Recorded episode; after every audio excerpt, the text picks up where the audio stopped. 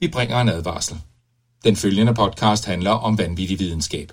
Al forskningen, der præsenteres, er 100% ægte og udført af professionelle. Mark og Flemming står ikke til ansvar for eventuelle misforståelser, men minder jeg om, at de altid har ret. Husk at være dumme.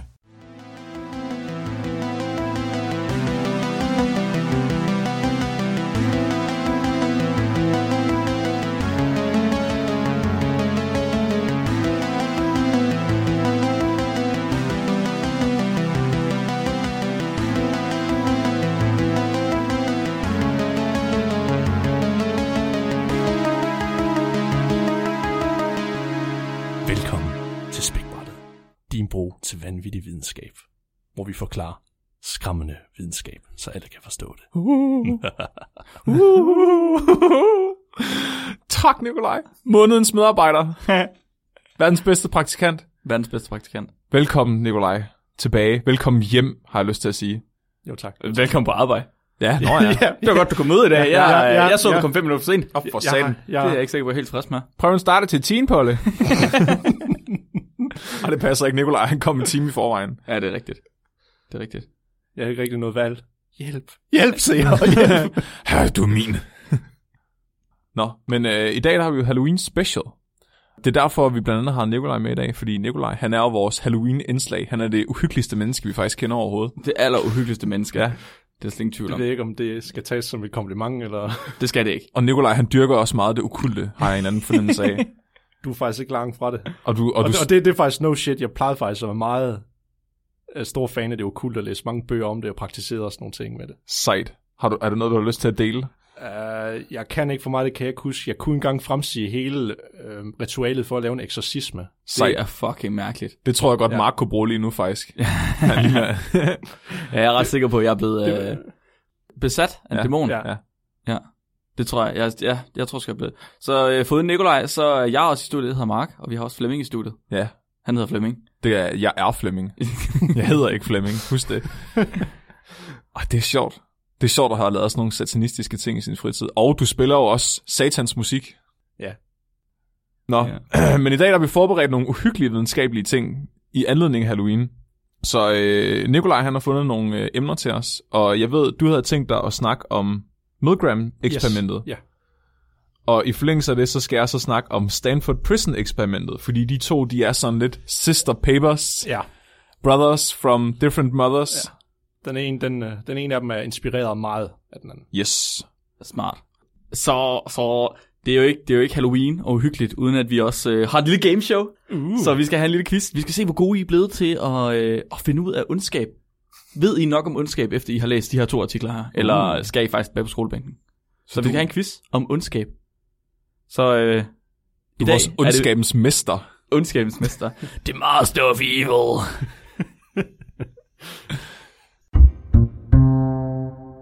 Jeg vil gerne fortælle om øh, Stanley Milgram-eksperimentet.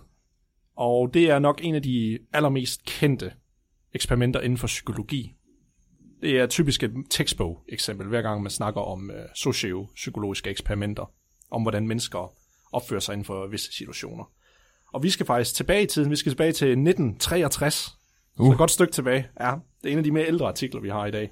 Dengang far blev født. Og navnet på artiklen, eller titlen på artiklen, det er Behave- Behavioral Study of Obedience. Uh. Så det handler simpelthen om lydighed adfærd hos mennesker. Og vi skal lige i sådan en historisk kontekst af det her, af det her eksperiment, fordi det her, det øhm, forsøgene begyndte at blive udført faktisk to år tidligere i 61, og så blev det så publiceret i 63. Mm. Og da forsøgene begyndte at blive lavet, det var faktisk tre måneder efter, at retssagen mod øh, Eichmann begyndte, som der var en af de store personer, der var med til at udføre Holocaust. Oh. Så Milgram var inspireret af det, fordi han ville finde ud af, okay, var der noget specielt ved nazisterne, eller folk under naziregimet, der kunne gøre alle de her forfærdelige ting? Var, var det fordi, de bare var onde, eller var det bare normale mennesker, der var blevet lokket til det, eller bare fulgte ordre? Fordi Eichmann havde udtalt sig selv i retssagen, at han bare parerede ordre. Og det ville Milgram så finde ud af ved det her forsøg. Mm. Forsøget var sat op med, at han, at han havde en elektrisk chokgenerator, hvor uh, den gik fra 15 til 450 volt, og så var der så tr- 30 markeringer, for at vise, at okay, nu går den øh, fra, fra svag strøm til stærk, til øh, severe og dangerous. Ja. Sådan med store udopstegn, for ligesom at gøre det autentisk. Men det var ikke en rigtig chokgenerator. Det var for ligesom at lave en illusion. Fordi han ville have folk til, der skulle en, i det her forsøg, der skulle sidde på en side af et rum, hvor de skulle stille spørgsmål til en anden person på den anden side af rummet. Og så skulle de give ham stød, hver gang han svarede forkert på svarene. Så, no, så kunne, de kunne se hinanden, eller hvad? Nej, de kunne ikke se hinanden. Nå, okay. De kunne nogle gange kommunikere med hinanden. Men det kommer vi ind på. Ja, ja. Så han lavede en sådan falsk ad i avisen og slog det op omkring uh, her ved Yale University, som ligger i Connecticut over i USA. Og der lavede de sådan en cover-historie, den her ad med, at om de ville forske i, hvordan uh, er straffelse havde en effekt på læring og hukommelse, for eksempel. Mm-hmm. Og så mhm. blev de betalt uh, ja, 4,5 dollars for med, med ja, forsøget. Holy shit. What? Er en formue! Jeg, jeg ved ikke, hvad det er, med, hvis vi lige... Jeg er rig. Det er ret sikkert på, at man kan købe en hest for de penge engang. Hvis er, vi skal beregne efter med inflation, så ved jeg ikke lige, hvor mange penge det er. En hest? 3 kilo smør. En hest. Ja, nu tre. og det er det samme. Ja. En hest og 3 kilo smør. Dengang var det. Ja, okay. Mener du ikke par ting og smør? Halvor ting og smør. Halvor ting og smør, ja. ja. Så han fandt 40 mænd mellem 20 øh, og 50 år. Ja, det, det var kun mænd i forsøget. Det, det er måske ikke så politisk korrekt at sige nu om dagen, men det var det dengang. Men, men jeg tænker også, at, at det er måske egentlig, altså nu ved jeg godt, det er sexistisk at kun tage mænd, men på den anden side, så er det jo også meget relevant eftersom alle de, alle de nazister, der blev retsforfulgt, altså 99% af dem har jo været mænd. Så, så hvis... Jo, øh... jo, men hvad jeg kunne forstå i papiret, så tror jeg ikke, han decideret valgte mænd. Jeg tror bare, det var en tilfældighed. Nå. At det faktisk kun var mænd. Var det ikke, fordi det var det, man gjorde dengang? Jo. At de, dengang, der så man... Jeg, jeg, tror, jeg tror ikke, man har tænkt overhovedet kun vælge kvinder. Nej, det tror jeg heller ikke. Men i dag, der gør man det jo nærmest også kun i mænd. Ikke? Altså, fordi, gør man? Ja, og så det, ja, det synes jeg tit, det har vi da snakket om før, at det er tit, man ser, at det, at det enten kun er mænd eller kun kvinder, man vælger, hvis det er sådan noget behavioral studies. Jo. Men, man, man, så der er i hvert fald forskel på det, men jeg synes, at vi har haft mange studier med, hvor det er, at man deler, altså har begge med, men så deler dem op bagefter. Ja, for ligesom at kunne se, om der er en forskel. Jo. Ja. Der bliver du nødt til at have dem sammen, og så hver for sig. Ja, ja hvis man er interesseret i forskellene på, på kønnene. Men for eksempel, ja, men... Men også for at se, altså bare for at være sikker på, at man ikke øh, lægger dem oven på hinanden. For hvis der er en forskel, altså så tager man højde ja, for den, ja. så er man nødt til at have begge køn med. Ja. Der var for eksempel den der med, øh, med temperatur og matematik. Mm. Ja. Øh, hvor man havde to forskellige grupper. Huh. Okay. Sidespor. Ja. Men ja, han fik så 40 mænd, som der var mellem alderen af 20 og 50 år, og de havde alle sammen forskellige baggrunde. Nogle af dem var øh, gymnasielærer, salgsmænd, ingeniører, øh, bare normale jordbetonarbejdere, you name it, professorer, ja. You okay, bare sådan lidt af alt. Ja, ja, bare for at det skulle være så spredt ud som overhovedet muligt, for at der ikke kunne være en form for en bias. Ja. Så de er alle sammen af forskellige baggrund for at vise, at hvis der egentlig var en effekt, at så kunne hver standardperson muligvis være stand til kunne udvise en effekt. Mm, sådan. Ja. Og så eksperimentet, det blev lavet i deres elegante laboratorier, skriver han i artiklen. Det er åbenbart for, at det skal se autentisk ud for dem jo. Nå. Og øh, når de kom der en, så ville der være, forsøget var stillet op sådan, så der var en, en, øh, en, eksp- en eksperimenter, og så ville der være en lærer og lærlingen. Mm-hmm. Og det ville være sådan, at de kom en, så ville de have en, øh, en spand med sædler, hvor folk de skulle trække, hvad de blev, men det var jo rigged jo. Sådan så de to, der ikke var de frivillige, men der godt vidste, hvad der skete, de ville altid blive lærlingen mm. og eksperimenteren. Men ham, der skulle lære lærlingen, det var altid de forsøgspersoner, der kom ud fra. Ja. Men de vidste ikke. Så det var for at skabe uh, den her illusion om, at det faktisk var et rigtigt forsøg. Ja, ja, ja. så alle omkring den var skuespillere. Ja. ja. Og ham, der var eksperimenteren, det var en 31-årig uh, biologilærer fra gymnasium. Ah. Ja. Og så offeret, det var en 47 år gammel uh, revisor. Nå. Som der åbenbart havde sådan lidt skuespil ved siden af på sidelinjen. Okay, okay. ja. Bare lidt? Ja. altså, han gør det faktisk ret godt, fordi jeg har hørt nogle af lydklippene og sådan noget. Jamen, det var bare, jeg... fordi han, han er irsk-amerikaner, og der står, at de fleste op serverer, de fandt ham øh, meget mild og likable. Mm. Nå, jeg, jeg, havde jeg havde troet, at det var en skuespiller, de havde hyret til det. Øh, for. Jeg tror, jeg åbenbart, ja, han, der står, han var trænet for rollen. Nå, okay. Ja. Så han, er, han har bare lært at skrige ja. helt ja. vildt. Ja, shit. Så han næv ham. Og så det her forsøg, for vi skal dykke lidt med i, hvordan det var sat op, så ville den her person, der ikke vidste, han ville så blive sat i en stol på den ene side af rummet, sammen med ham med eksperimenteren, der skulle overvåge ham. Og så ham, øh, der så skulle have stød, han blev sat over på den anden side af rummet, og de kunne ikke se hinanden, eller have direkte kontakt, de kunne kun kommunikere med hinanden med lyd gennem mikrofoner nogle gange. Og så skulle han stille ham et spørg, øh, så ville han læse en liste af ordpar til ham, og så når han læst hele listen igennem, så vil han så sige det første ord i det første ordpar, og så skulle han så sige, hvad for et ord følger med. For eksempel, så kunne det første ord være achievement og failure, og så vil han, efter at have læst hele listen igennem, sige achievement, og så skulle ham over på den anden side så sige failure. Mm. Og hvis han så sagde det forkert, så fik han fire svarmuligheder med fire knapper, som han kunne klikke på, og det kunne ham den anden så se på den anden side, hvis de lyste op, og så kunne han se, om det var rigtigt svar. Og hvis det var forkert, så fik han stød. Ja. Mm. Og hver gang han fik det forkert, så hvis han fik det forkert første gang, det første spørgsmål, men fik det andet rigtigt, men så det næste forkert igen, så vil strømstyrken stadigvæk stige op. Mm. Og det er så setup'et, at de så vil gå igennem det. Men han... Ja. Men lige inden de gik i gang, så bare for at den her illusion kunne være endnu mere realistisk, så fik ham personen, der skulle, øh, øh, de frivillige, de fik så et lille stød, for ligesom at vise, at det er en rigtig øh, stødmaskine. Der er ikke noget bullshit her. Det er rigtigt forsøg, du går ind til. Nå, så ham, ja, så ham, der ikke er skuespiller, han bliver ja, endnu mere ham, der er overbevist læreren, om... Ja. ham, der er læreren i forsøget. For Så- det er jo ham, vi vil se effekten på. Ja. Han fik så en lille smule stød for, at han virkelig skulle tænke, okay, det er faktisk virkelig det, jeg går ind i. Ja. Okay, det, så, jeg ved ikke, om det står der, det gør det nok ikke, men tror du også, de gav stød til de to andre, dem der ikke var frivillige, hver gang, at de så skulle gøre det ved en frivillig, så de har bare fået virkelig meget stød, eller tror du, Det de ved jeg også, ikke, de det, det, det, det, det nævner de ikke noget om. Sådan, hver gang der har været en frivillig inde og skulle have stød for lige at vise, det rigtigt, så har de jo også skulle for at vise, det også rigtigt for dem. Og så de har fået stød, hver gang de skulle det sådan, øh. Bare ultimativ prank. ja. Men ja, de vil så gå igennem alle de spørgsmål, og så vil strømstyrken stille og roligt stige, men det meste af tiden, når, du, når han ville høre et respons fra ham, der fik stød på den anden side, han var jo ikke, han ikke bare sad der, for, øh, forsøgspersonen var med i forsøget, han så, han blev strappet i en stol, mm. for han ikke kunne flytte sig, hvis han Ja. fik stød, eller bare kunne gå ud af eksperimentet. For det var kun ham, der var læreren, altså ham den uvidende, der havde fået at vide, at han kunne gå fra eksperimentet, hvornår han ville, og han ville stadig få sine penge.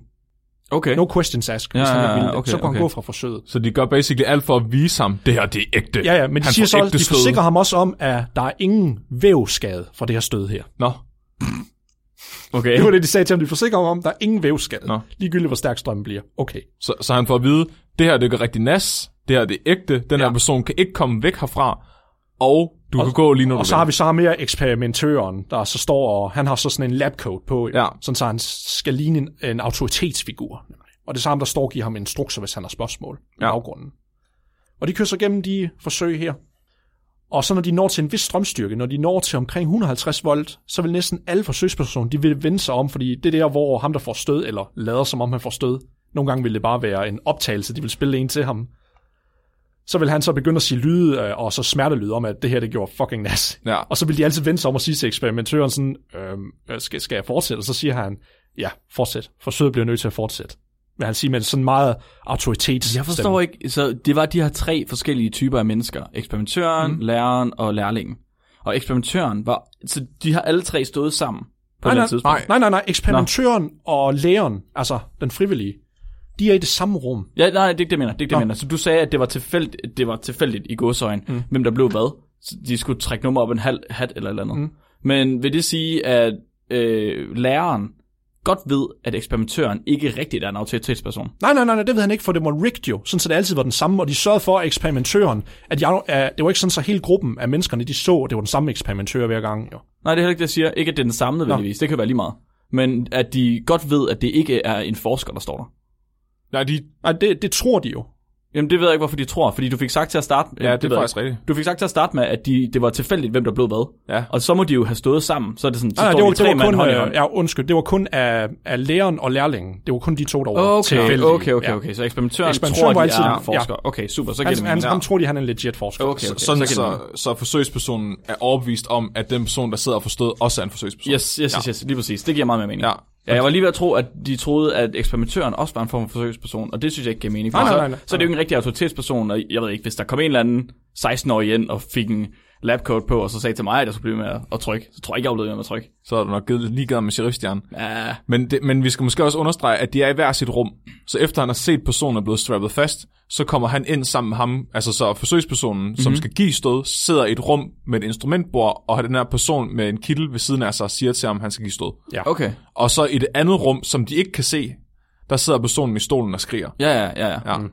Men han lader også bare som om det går. Ja, Men de kan ikke se hinanden, de kan kun høre Men du, hinanden. og det er først omkring de 150 volt, at han begynder at give en voldsom reaktion. Ja. Og det er her, hvor alle sammen i eksperimentet, eller størstedelen i hvert fald, faktisk 85 procent af dem alle sammen, de vil vende sig om og begynde at sådan second doubt eksperimentet, og så sige øh, ham med eksperimentøren, øh, skal, jeg, skal jeg fortsætte? og det er der, hvor de begyndte at svede, og man kunne se, at de begyndte at få sådan voldsom angst over ja. det Ja. her forsøg. Nå, hold op. Men de, ja, og øh, der er typisk, der har de lavet sådan nogle øh, linjer, som ham med eksperimentøren altid skulle sige til ham ved det første spørgsmål. Og det vil jeg læse op, så vil han altid sige til den første, hvis, øh, der vil han altid sige, please continue, eller vil han sige, please go on.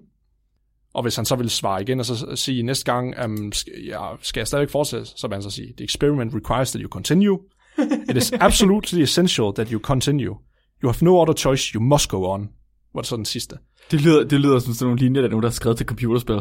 Ja, Det er sådan et customer service. og, hvis han, og hvis han så nåede, Hello, this is Steve. og hvis han så nåede til den sidste, og han så stadigvæk sagde nej, så ville eksperimentet stoppe.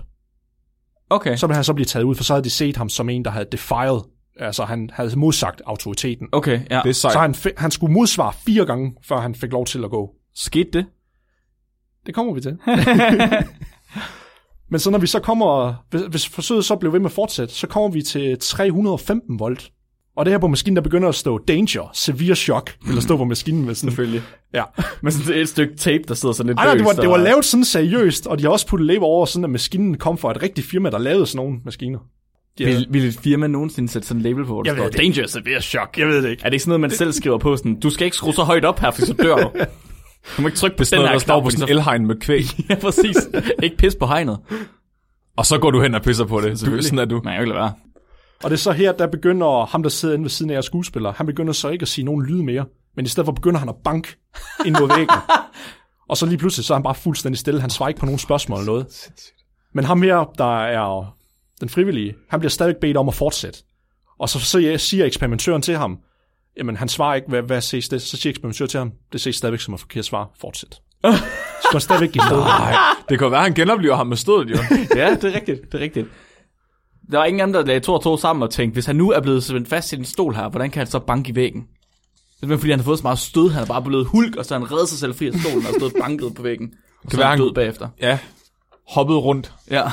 Det kan være, han, han, han øh, har lavet sådan en astralprojektion, hvor hans sjæl er kommet ud af hans krop, fordi han bare har fået så meget stød.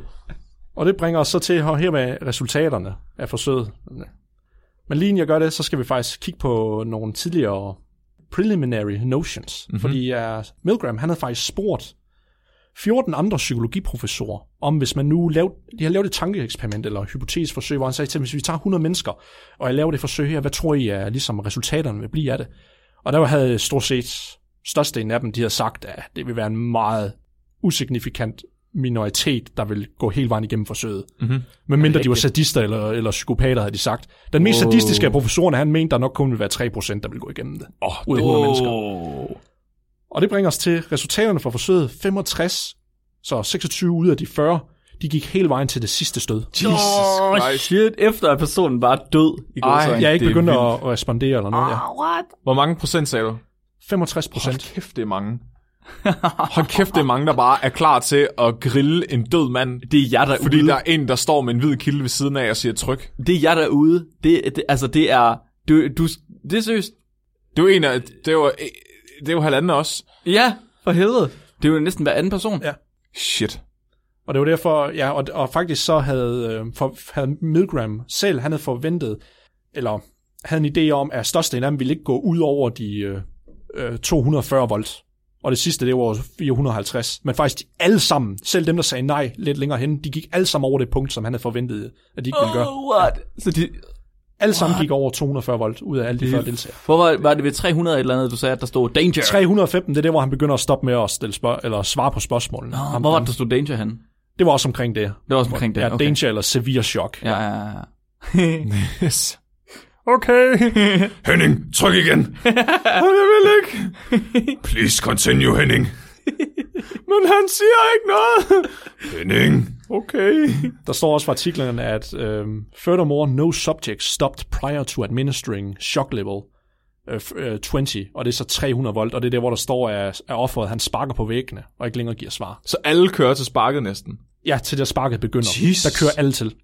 Også, og han sidder og skriger i smerte inden det. Ja, Fordi jeg har, jeg har set øh, nogle videooptagelser med lyd også derfra. Altså, hvor man bare hører, hvordan han skriger. Han er altså ret altså, troværdig. Nej, det er fandme sindssygt, mand. Er Han vi siger- godt nok han så sadistiske? Er han- vi godt nok så meget for? Han sidder også og siger, at han gerne vil ud, og han ikke har lyst til at være med mere. Jamen det, det, det kommer vi til. Ja. Det kommer vi til. Det kommer vi til, Flemming. Det kommer vi til. Det er ikke nu! Vi kommer til det! Og det vil så sige, at der var så 14, som der valgte at, at gå imod den autoritære figur. Og eller person. Mm-hmm. Og der, vil jeg så, der har jeg nogle små uh, quotes fra dem, der sagde nej til det, hvad de tænkte, eller hvad de sagde derinde. I think he's trying to communicate. He's knocking. Well, it's not fair to shock the guy. These are terrific vaults. I don't think this is very humane. Oh, I can't go on with this. No, th- this isn't right. It's a hell of an experiment. The guy is suffering in there. No, I don't want to go on. This is crazy. og det var så en af dem, som der så valgte at så stoppe. Og så var der sådan en der sagde... Hvor, var det en person? Det var en person, Var der det sagde en det, for person? eksempel. Det var en person, der sagde det, Jeg, for eksempel. jeg var lige ved at tro, at han var sådan en sadist, fordi du fik sagt terrific i stedet for terrifying på Nej, tidspunkt. åh, undskyld, nej, det så lige han så sådan, this is terrific balls, I just, uh, perfect. oh, so much shock, I like it. Og så en anden en, han vil så sige, he's banging in there. I- I'm gonna chicken out. I, I like to continue, but, but I can't do that to the man. I'm sorry, I can't do that to a man. I'll hurt his heart. You, you take your check. No, really, I, I, I couldn't do it. Stoppede han? Ja, han stoppede også. Nå. Han, han kunne ikke få sig selv til det. Heller ikke ham mere. Og han, han ville ikke engang have pengene til sidst. Hold da op. Begyndte han at sige i slutningen af forsøget. Fuck, det er vildt. Men har, har, de, har de quotes fra nogle af dem, der ikke stoppede? Ikke, noget, no- ikke nogen heste. Ikke den her i hvert fald. Ikke nogen næsten Men de har, altså, Milgram skriver i papiret bagefter, fordi når de så var færdige med forsøget, så vil de så lave en debriefing, eller en dehoaxing, som de kaldte mm. det, hvor de vil informere alle om, mm-hmm. okay, det er alt sammen fake det her, der er ikke noget. Bare roligt, du har ikke slået nogen Ja, bare rolig. Så vil de tage ham fra det ene rum, der havde fået stød, så går ham over og møde med den anden, og så sige, no hard feelings. Åh, det er akavet. Ah, det er spændt! Det er mega akavet. Det er sådan, Nå, jeg har lige dræbt dig. Haha, joke. Du synes nok bare lige, at jeg skulle dø, var? For helvede, Henning. men, men Milgram skriver, at de sørgede for at sørge for, at der ikke var nogen, der havde varig men bagefter, altså med folk ikke havde det psykologisk dårligt bagefter, skriver han i hvert fald. Hvordan sørger man for det? I Det ved jeg- 53. Det ved jeg ikke. Det kommer vi også 63. til. Det kommer vi også til. 63, still. Det har jo ødelagt deres liv, altså. Fuldstændig. Og det her forsøg, som I nok godt kan regne ud, det var meget kontroversielt i sin tid. Ja. Der var rigtig mange, der virkelig var forbavset over, at så mange ville gå med til det. For det stillede jo spørgsmål, at vi alle, eller jeg stillede et spørgsmål op, at vi alle sammen i stand til at kunne begå så forfærdelige ting som nazisterne. Det var også da, de var godt i gang med at grille de sidste nazister, jo. Ja, mm. det er også det, som jeg sagde, det, er, det foregik, mens Eich, Ja. ja. Eichmann han var mm-hmm. under sin retssag. Ja. Jesus Christ. Men der var så også meget kritik for andre filosofer og andre psykologer på tidspunktet. Der var mange, der kom ind på det etiske med det her forsøg her. Er, er det i orden at opstille sådan et Ja, forsøg og lege med folks følelser og traumatisere dem? Selvom de bliver debriefet bagefter, kan der så være nogen, der stadigvæk har sådan psy- psykologiske problemer måske. Altså, er, er det i orden? Det skal jo være lørdag, lørdag nat. Nede på, nede på Crazy Daisy. Der bliver man bare ikke debriefet bagefter. er der bare live med ens følelser. Der skal du bare selv debrief dig. Fanden. En bajer det er debriefing. Og det er fandme også uh... Nej, det er okay. Det var så, så pænt. Så pænt ja. var, var, var Åh, oh, der skulle der en anden en derovre. Ja. Men han lavede så også senere hen, det er det ikke den eneste artikel, der har også været senere artikler, der var en i, øh, ja, i øh, 70'erne også, og han har lavet mange variationer af det forsøg, hvor han så også har indblandet kvinder for at finde ud af, at der er en anden. Ah, det skulle jeg lige til at spørge Ja, ja, om. ja. Så han har lavet med kvinder, og det var stort set det samme. I stedet for 65 procent, så var det 64 procent. Nå, Åh, oh, wow. jeg troede faktisk, kvinder de ville være blidere. Nej. Til gengæld, dem der stoppede, nogle af dem, de stoppede lidt før. Nå, Det var det. Ellers så, hvor mange der gik hele vejen til det sidste sted, det var det samme for kvinder. Wow. Ej, Wow, jeg, wow, har, så laver- jeg har en wow, sjov wow. en. Ja, Hvad nu, hvis personen, der stod med kitlen på, var en kvinde i stedet for en mand? Vil der så være forskel? Det har jeg ikke kigget videre i, men jeg tror også, de lavede en variation på det, fordi vi laver, han, han skriver, øhm, han har lavet, han lavede en bog over alle de forsøg her, Ja. og i det der beskriver han alle de forskellige variationer, de lavede af forsøgene. De ville også nogle gange få ham, der sad inde ved siden af og fik stød, eller lod som om han fik stød jo, mm-hmm. at han havde et hjerteproblem, Nej. inden de gik i gang. Eller vil han skrige et andet og så sige, jeg, jeg tror ikke, jeg kan tage det her mere, der er noget galt med mit hjerte, vil han sidde sige for Sådan, så de bliver endnu mindre i tvivl om, de faktisk skal være Ja. ja. ham. Nå, Ja. ej, vildt. Åh, oh, det er sindssygt. Ej, men det er jo... Ej, det er så vildt, altså. Prøv, Jeg- prøv at tænke på, hvordan ville I have det, hvis I st- stod inde på den side, hvor man trykker på knappen? Det, det er vanvittigt at tænke på det her, fordi det er, det er så fjernt for en, ikke? Men man er sådan lidt, ah, ja, okay, det er klart nok, der er nogen, der vil gøre det, men jeg vil aldrig gøre det. Men det Ja. eksperimentet viser, det er jo, jo, du vil. Ja. ja. det kan godt være, du tror, du er heldig, men det er du bare ikke. Nej. Du vil også gøre det. Bro, det er så mærkeligt. Det er så mærkeligt, at man ville gå videre og trykke på knapperne, selvom man kan høre, der er en person, der dør inde ved siden af. Ja. Men igen, det What? bringer os til med, at Milgram havde den hypotese om, at det er simpelthen fordi, at vi i samfundet, vi har brug for autoritetsfigurer, men mange gange kan det godt gå for lang tid med, at vi adlyder autoritet, men vi er bare meget tilbøjelige til at stole på autoritetsfigurer for Ja. meget. Og det bringer os også til, at mange af de kritikere, de sagde også, jamen, ah, Milgram han har fusket med resultaterne, det kan ikke være sandt, det her. Og det er der måske noget hold i, fordi som I nok tidligere snakkede med Spækbræt, der er lidt et replikationsproblem i videnskab, især inden for social science Mm, ja. eller psykologi. Ja. mange af de store eksperimenter, de bliver næsten aldrig replikeret. Hvis de endelig gør det, så er det meget sjældent, de giver de samme resultater. Mm. Men lige ved det her, der er det en undtagelse i hvert fald. Nå, Det er blevet replikeret nogle gange før, det forsøg her. nej. Dog med nogle ændringer for, at det skulle være mere etisk til vores Ah, standarder. Fordi ah. der er nogen, der har spurgt sig selv, vil vi gøre det nu om dagen? For der er nogle psykologer... Og, Vi, og så gjorde ja. de det. ja, ja, nej, nej, mere, mere vil, vil mennesker have det samme respons i dag, Nå, okay. i det 20. århundrede, eller ja, ja, i det 20. århundrede, end hvad de havde dengang. Ja, ja, ja, Eller undskyld, 21. århundrede. Ja. ja. End hvad de havde dengang. Så der var en, der hed Jerry M. Burger. Havde ja, burger? Ja, Burger. Ja. Ja, Dr. Burger. Ej, og man kan også hedde Bacon. Så kunne man hedde Dr. Bacon Burger. Så vil du være Baconator. Vi snakker om uhyggelig viden- videnskab. Nå, Vi kan ikke undskyld. sidde Ja, og er bare meget, lave det er på meget, navne. uhy- det er meget uhyggeligt. Onde Dr. Bacon Burger. Dr. Dr. Bacon har tænkt dig at fry dig med elektricitet. Og han ville så replikere forsøget i 2009. Dog var der nogle ændringer af forsøget, fordi uh, de mente, det var ikke så etisk at gå så langt, at forsøgspersonen skulle være under så meget stress, at der var 30 niveauer af stød, han skulle igennem. Derfor ville de korte forsøget af til, at der kun var 10 niveauer. Og så det sidste stød var ved 150. Og 150, det var det punkt, hvor de så, at i det første Milgram-eksperiment, det var det, hvor næsten alle forsøgspersoner, de vendte sig om og så sagde, skal, skal jeg fortsætte? At de begyndte først at have Ja. tvivl. Så de tager basically og, og, toppen ja, ja, af smertegrænsen. Ja, men, men de viste, at når de tjekkede Milgrams øh, resultater, at alle dem, der vendte sig om og havde second doubt på det punkt, det var dem, der ville gå hele vejen igennem forsøget. Så du kan bruge det der som en god indikator, om de vil have fortsat hele vejen alligevel. Nå. Derfor er der ingen grund til at fortsætte videre end her. Ja. Så det er sådan en point of no return. Ja. Fordi i Milgrams, der var det 85 procent, der vendte sig om og gjorde det. Ja. Og i det her resultat, der fik de 90 procent. Nej, det er blevet værre. Oh. What? Okay, men kan der ikke være en lille forskel på, hvem der vendte sig om, og så hvem der gik vid- hele, hele vejen til enden, som de måske Det, bare kan tage højde det, for? det, kan der selvfølgelig så godt der være. er flere, der Ja. vender sig om, der er, der går Ja, hele vejen det til kan enden. selvfølgelig godt være. Altså, de sagde, at det var, det var i hvert fald meget tæt på. Mm. Jeg tror også, hvis der man dykker mere ned i det statistisk i deres øh, konfidensinterval, at grundsætten er lidt højere, at det ikke er helt det, øh, det samme med konfidensinterval. Og Ja, også. okay. Og, øh, men jeg tror, at der er rigt... Jeg tror, at det der forsøg, der må være rigtig stor forskel på, hvem der står med den kittel og siger, please continue. Det, Jeg havde, det havde de kigget på nemlig, og de, fandt, og de var alle sammen enige om, det har ikke noget at gøre med, hvad tone det er, han siger det i. Det er fuldstændig ligegyldigt, ja. Ja. om han står og siger det strengt, monotont eller hvad det er. For det havde Milgram også lavet test med. Nå. Så længe at de bare vidste, at hun var en autorit- autoritetsfigur. Det var ligegyldigt. Ja, det, det, det og er man også sagde det ven om, ja, Jeg, jamen, jeg, jeg, jeg tror... Hvis du nu er en 16-årig pige, der står der. Ja, eller, eller hvor høj er personen? Ja. Er det en to meter høj gut, eller er det en gut på 1,40? Mand med skæg, mand ja. uden skæg, Ja. med briller, uden briller. Er han skaldet? Fordi ja. Ja. mænd, der er skaldet og har skæg, de bliver anset som værende mere farlige, hvis du spørger folk. Jeg kommer også til at tænke på, de der, øh, de spændingsgrader, de sætter ind på 150 volt, og hvad det nu ellers siger, det betyder jo ingenting for de mennesker, Nej. der kommer ind og prøver. De forstår det jo og, ikke. og jeg, har, jeg har også vendt og slået det op. Ja. Er det rent faktisk dødeligt? De ved 240 Ja, volt, det- det- altså hvis det- du står igen- fingrene i en stikkontakt, så... Det, det igen, det kommer ikke an på volten, det er ampererne, der slår dig ihjel. Ja, det, det samlet, ikke også? Det, ja, det, det er typisk ampererne, så du kan sagtens få 40.000 volt, men hvis der kun er 0,1 milliampere, så dør ja. du ikke. Men til Men- gengæld, hvis du får 450 volt som en stikkontakt, der kan godt være rigtig mange ampere, så dør du. Ja. Eller chance for det. Så igen, de... Men jeg ved ikke, man kunne også bare have kørt op, og så bare have skrevet 150 volt på, ligesom de gjorde Sagtens. der, og så vil de der 10 så sige på 10. så da han dør, Ja. og så dør han af det. Det, det er nok derfor, de, Så der, er det jo det samme. Jeg, Det- tror, jeg tror, det er derfor, det var godt, der ikke stod, der var nogen uh, electrical engineers, eller Ja, ja, ja. elektro, Nå. elektri, Ja, ja, ja. elektrikere, eller... Det kommer nærmere an på, hvornår personen begynder at råbe og skrige. Ja, ja jamen, det, det er det. Men det var også det, de havde gjort, ikke? De havde Jo, jo, altså- jo, ja, de har sagt, så for at finde skulle bestemte skrige ved punkter, 150. Ja, de burde faktisk egentlig, ligesom at de har øh, haft en, en protokol for, hvad øh, forskeren skal sige, så burde de også have en protokol for, hvordan øh, ham, der forstod, skal reagere. Var det ikke også det, Nikolaj han sagde, at de havde nogle gange, så det optagelser? Jo, jo, det er alt, alt, hvordan han reagerede, var det samme hver eneste gang. Okay.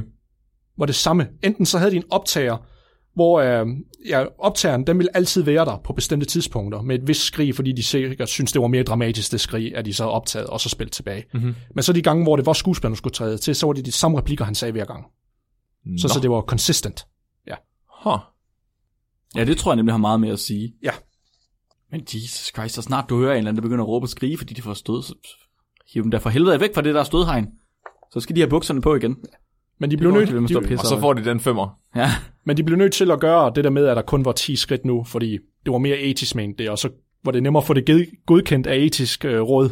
Også. Og det, er bare, det, det ville jo være lusket, ikke? Fordi så hvis, så hvis man var Mark, så tænkte man, jeg fortæller det etiske råd, at jeg kun kører op til 150 volt, ja. men så får jeg ham bare til at reagere, som om han dør. Det var lige præcis det, jeg tænkte. Det var Ja. præcis det, jeg tænkte. ja. Nej, nej, for, for, for, for, for, for, for I skal huske, de når ikke til det punkt, hvor han begynder at stoppe med at svare. Nej, nej, det er det, jeg siger. Det er det, jeg siger. man jo Ja, så. Så, så det kunne du gøre, ja. Men, Ja. ja. For at få, få den udenom det etiske råd. Ja, ja. Ikke at vi nogensinde vil gøre det. Nej, nej. Godt vi ikke øh, kom ind i øh, sociologi eller psykologi, så havde det så... så, så grund til, at vi leger med bakterier. Hey, øh, Flemming, skal vi ikke... øh, Jeg har sådan, jeg har sådan en lille batteri, vi skal... Flemming, vil du, Flemming, skal vi sprøjte noget kokain i ryggen på dig? Ej, ja, hvis I kan finde min cerebrospinalvæske, så giv en bare så, gør, jeg- så gør jeg det bare op i baghovedet på dig. Shit. og der er mange variationer, der bliver replikeret, men jeg vil ikke tage dem alle sammen med. Eller mange og mange, det kan I selv tjekke efter, jeg er derude. Men det blev også replikeret i 2015 i Polen. Nå. Fordi indtil videre, alle de gange, de blev replikeret, det var kun i USA. Så vil de tjekke, er der en kulturel forskel? Ja. Muligvis er, fordi Ja. ja. Polen, meget kan man sige om polakker, men de har fandme haft det hårdt. De har, Ja, det, det kan man godt sige. de har fandme haft det hårdt igennem mange af de store verdenskrige. Det er altid dem, der har trukket det korteste strå, synes jeg. og det var derfor, de mente, at det kunne være interessant at tjekke det i Polen, fordi nu de har den her historiske baggrund med altid at krig med autoriteter, der skulle reagere over dem eller lignende. Ja, fordi så alle dem, der lytter til autoriteter, de er døde i krig. Og så, De blev selekteret fra. ja, så du har kun dem tilbage, der ikke er døde i krig, som ikke lytter til autoriteter. Ja, det er sygt sagt. Fordi USA, de vinder jo altid. Jamen, det er rigtigt. De nuker bare. Ja, de snyder. De Ja. snyder helt vildt. Ja. Prøv at snydekoder. Og der fandt de, så øh, der havde de så 80 personer af deres sample size i alt. Den anden, den havde så 100. Ja, ja. Og der fandt de igen, at det var 90 procent. Som, det er det samme. Som gik Så der gik igennem. til de 100. Ja. ja. Så Nå. ingen selektion, Flemming. Desværre. Hvad gør vi så? Jamen, så må vi jo bare gå og give hinanden stød. Altså, der er fandme ikke noget at gøre. Så må vi bare være klar på, at, øh, at Det er- 65 procent af befolkningen er klar til at slå det ihjel, hvis der står en mand med en kilde og siger, at de skal gøre det. Det er så vildt. Det er seriøst, det der, det gør, det er... Det understreger vores emne i dag, menneskelig ondskab. Ja, og, man, Og det var så, altså, ja det, det er lidt skræmmende, men vi alle sammen, vi har en innat mulighed for at kunne udføre ekstrem ondskabsfulde ting til, til ja. mennesker. Under de givende, under rette situationer. ja. Men det, ja, det er stedet ulækkert. og så prøv lige at tænke på, at det her, det er altså kun bare med en dude, der siger, der beder dig pænt om at fortsætte. Ja. Mm. Prøv lige at tænke på, hvis det er en general, der står med, med en gun, Jamen det er så også det, der var også nogle kritikere, eller kollektiv straf, ikke? Sådan, ja. Hvis du ikke gør det her, så dræber jeg din familie, eller hvis du ikke gør det her, så skal hele holdet til 50 armbøjninger. Ja. Altså, så hvor mange procent er det så? Altså, ja. men der var også mange, og det synes jeg, det var en lidt mærkelig kritik dengang, at der var mange kritikere, der var sådan for af over for sød, og så sagde, hvordan kan du nogensinde sammenligne det her, hvad der skete dengang, du ved, at de tænkte, hvor våger du at sammenligne det? Men det påviste jo stadigvæk pointen jo. Det var meget mildere, det, det- det der jo. Det var jo ikke for at finde dem jo, fordi det viste jo stadigvæk, at man var i stand til at kunne gøre det, fordi hvis du kan gøre det under de forhold her, Ja, ja. så er det meget mere sandsynligt, at du vil gøre det under så voldsomme forhold. Jeg prøver lige at tænke på de nazister, der er blevet ret så fulde, ikke? Nogle af dem, de har jo, altså, det har været liv eller død for dem. Altså, de så har valgt andres liv frem, Ja, eller deres eget frem for andres, ikke? Altså, det jo... Altså, hvis man ser superheltefilm, så ved man jo, at man skal vælge, altså, fjerne sit eget liv. og ja. Det er sådan, Goodie, det. hvis man er en Hvis Boy Scout, goodie goodie guy. Hvis ja. man er lawful good, så ved man, at øh, Hvis du er Captain jeg offrer America. mig selv. Hvis du er Captain America, Hvis ja. man er Captain America, så offrer man sig selv. Ej, gutter, og det er jo det, det, er jo det der er problemet. Marvel-filmene, de boomede først rigtig sådan efter 2009. Here we go. folks. så hvis vi laver Milgram-eksperimentet igen, Ja. så har alle set Avengers og Captain America, og, Og så, så ved de, det skal. Så, går, så siger de i stedet for, nej, nej, nej, nej, nej, vi stopper det, jeg bytter. Det er mig, der skal have stød. Åh, oh, det er sådan en dårlig plot. Oh. ja, Tony Stark.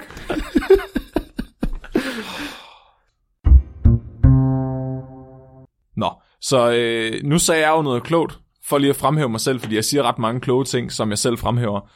Og øh, det var, at hvad nu hvis det er en person, der står med en gun og siger, gør det her? Eller hvad nu hvis, at den her autoritet er meget større? Hvad nu hvis den her autoritet ikke bare siger, please continue? Hvad nu hvis autoriteten straffer alle dine kammerater, hvis du ikke gør det, du skal? Ja. Hvad sker der så? Det hedder at være i hjemmeværnet. Øh, ja, ja. 6. klasse. får ikke noget kage, hvis ikke du går ud og skyder ham der. Jamen, det var godt, så må jeg gøre det. Nej, men jeg tænker med, der bruger de mere sådan, at hvis der er en i delingen, der gør noget dumt, så plejer de tit at sørge for, at resten af delingen, de også lider. Netop for, at der skal være sådan Hvordan et pres. lider man i hjemmeværende? Prøv at hjemmeværende for mig, det lyder som saftevand og småkager. Du får, du får ikke flere DP. så gider jeg ikke vaske dine strømper for dig. Jeg synes også bare, at din blankvåbensamling, den er grim. Bang, du er død! Kanaster på lørdag er aflyst. Nå, så jeg skal snakke om Stanford Prison eksperimentet. Og det her eksperiment, det blev lavet i 71, øh, så det er sådan kort tid efter Milgrams eksperiment. Det var også stadigvæk meget kontroversielt Milgrams eksperiment, og var sådan meget op i tiden, dengang det her det blev lavet. Og det fokuserer mere på, om ondskab opstår som følge af, af en, en persons omgivelser, eller fra personen selv. Mm-hmm. Så er den her kapacitet til ondskab noget, som findes inde i os alle sammen, eller er det noget, der opstår som følge af noget i vores miljø? Mm-hmm. Så det, de gør, det er, at øh, den her forskningsgruppe, der er ledt af Philip Zimbardo, de, øh, de får en ordentlig pose penge fra øh, The Naval Office Research, eller Office of Naval Research fra USA. Ja, det var, det var jo det er jo militæret jo, der har Ja. finansieret researchen. Præcis. Det synes jeg, det er meget interessant. fordi de har nemlig oplevet rigtig mange problemer med, at der har været ondskab i deres fængsler. Og i fængslerne, der, der vil de så gerne vide, den her ondskab, er det, altså, hvorfor er det vagterne, de behandler fangerne så dårligt? Hvorfor, øh, hvorfor ydmyger de dem? Hvorfor tæver de dem? Hvorfor opstår der alle de her problemer? Er det fordi, de vagter, vi har ansat, er nogle dårlige mennesker, altså onde mennesker, eller er det fordi, vores forhold i fængslerne faktisk avler den her ondskab? Mm. Så i sommeren 71, der laver de på Stanford University for den her pose penge, de har fået af øh, militæret, et fake fængsel. Så de vil simulere et fængsel, og så skal de have nogle forsøgspersoner, der kan være fanger, og nogle forsøgspersoner, der kan være fængselsvagter. De laver en avisartikel, ligesom øh, i Milgram-eksperimentet, hvor de siger, du får øh, en pose penge for at komme her og hænge ud i et par uger. Er det også øh, tre halve ting at smøre? Nej, men det, jeg tror, det var 15 dollars eller sådan noget. Sådan. Ja, per dag. Nice. Per dag? Okay, Ja. okay. Så det er øh, rimelig, rimelig godt i forhold til Milgram. Ja, Men det er jo selvfølgelig også 10 år senere. kan man sige. Ja. Så alle de her college-studerende, de signer selvfølgelig op til det, fordi de kan se, at det er nogle nemme penge, de kan tjene hen i deres sommerferie. Selvfølgelig. Så det er college-studerende, alle dem, der kommer, og de bliver så screenet, så at øh, de skal tage nogle personlighedstests og så videre. Så de finder ud af, at det ikke er onde. Nej, så de, og det er faktisk det. Det kommer jeg ind på lidt senere. Men, men de vil faktisk bare være sikre på, at det ikke er nogen, der afviger øh, psykologisk. Så det ikke er nogen, for eksempel, der er psykopater. Eller Ah, altså sådan okay. nogen, der afviger for meget fra normalen. Ja, sådan nogle, der ja, ja, abnormale afvigelser. Ja, Ja, eller ja. Sådan noget, ja. Præcis, altså sådan nogle personer, der for eksempel vil blive fjernet øh, til en session, altså til ja. en militær screening. Okay. Ja, for at de kunne få det så realistisk som overhovedet muligt. Ja. Og det ender med at få omkring, jeg tror det er omkring 15-17 stykker eller sådan noget, kvalificeret, og de er så alle sammen mænd. Ja. Og igen, altså det er fordi, det kun er mænd, der har signet op til det her. Ja. Og de bliver så øh, valgt tilfældigt. Der, der bliver overhovedet ikke taget højde for, hvordan de har skåret på de her personlighedstester, de vælger, om de skal være vagt eller fange. De vælger bare 50-50, så den ene gruppe bliver fanger, og den anden gruppe bliver, altså den anden gruppe bliver fangevogtere. Fangerne, de bliver så hentet af politiet og anholdt, uden de ved det. Altså uanmeldt kommer politiet til deres hjem og lægger dem i håndjern foran deres familie og foran alle i nabolaget og kører dem med på politistationen. på politistationen, der får de frataget alle deres ejendele, og de bliver øh, afklædt til de helt nøgne og bliver vasket, og så får de sådan noget fængselstøj på. What?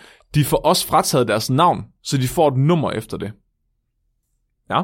Jo, var der ikke noget med, at de vidste godt, at det hele det var fake, alle sammen? Altså, det kommer vi ind på øh, lidt Okay. senere. Ja, fordi Der, der er kommet, det er meget, meget kontroversielt. Ja. Så det er meget kontroversielt, hvad der egentlig rigtigt er sket, fordi der er blevet sagt rigtig meget om det her efterfølgende.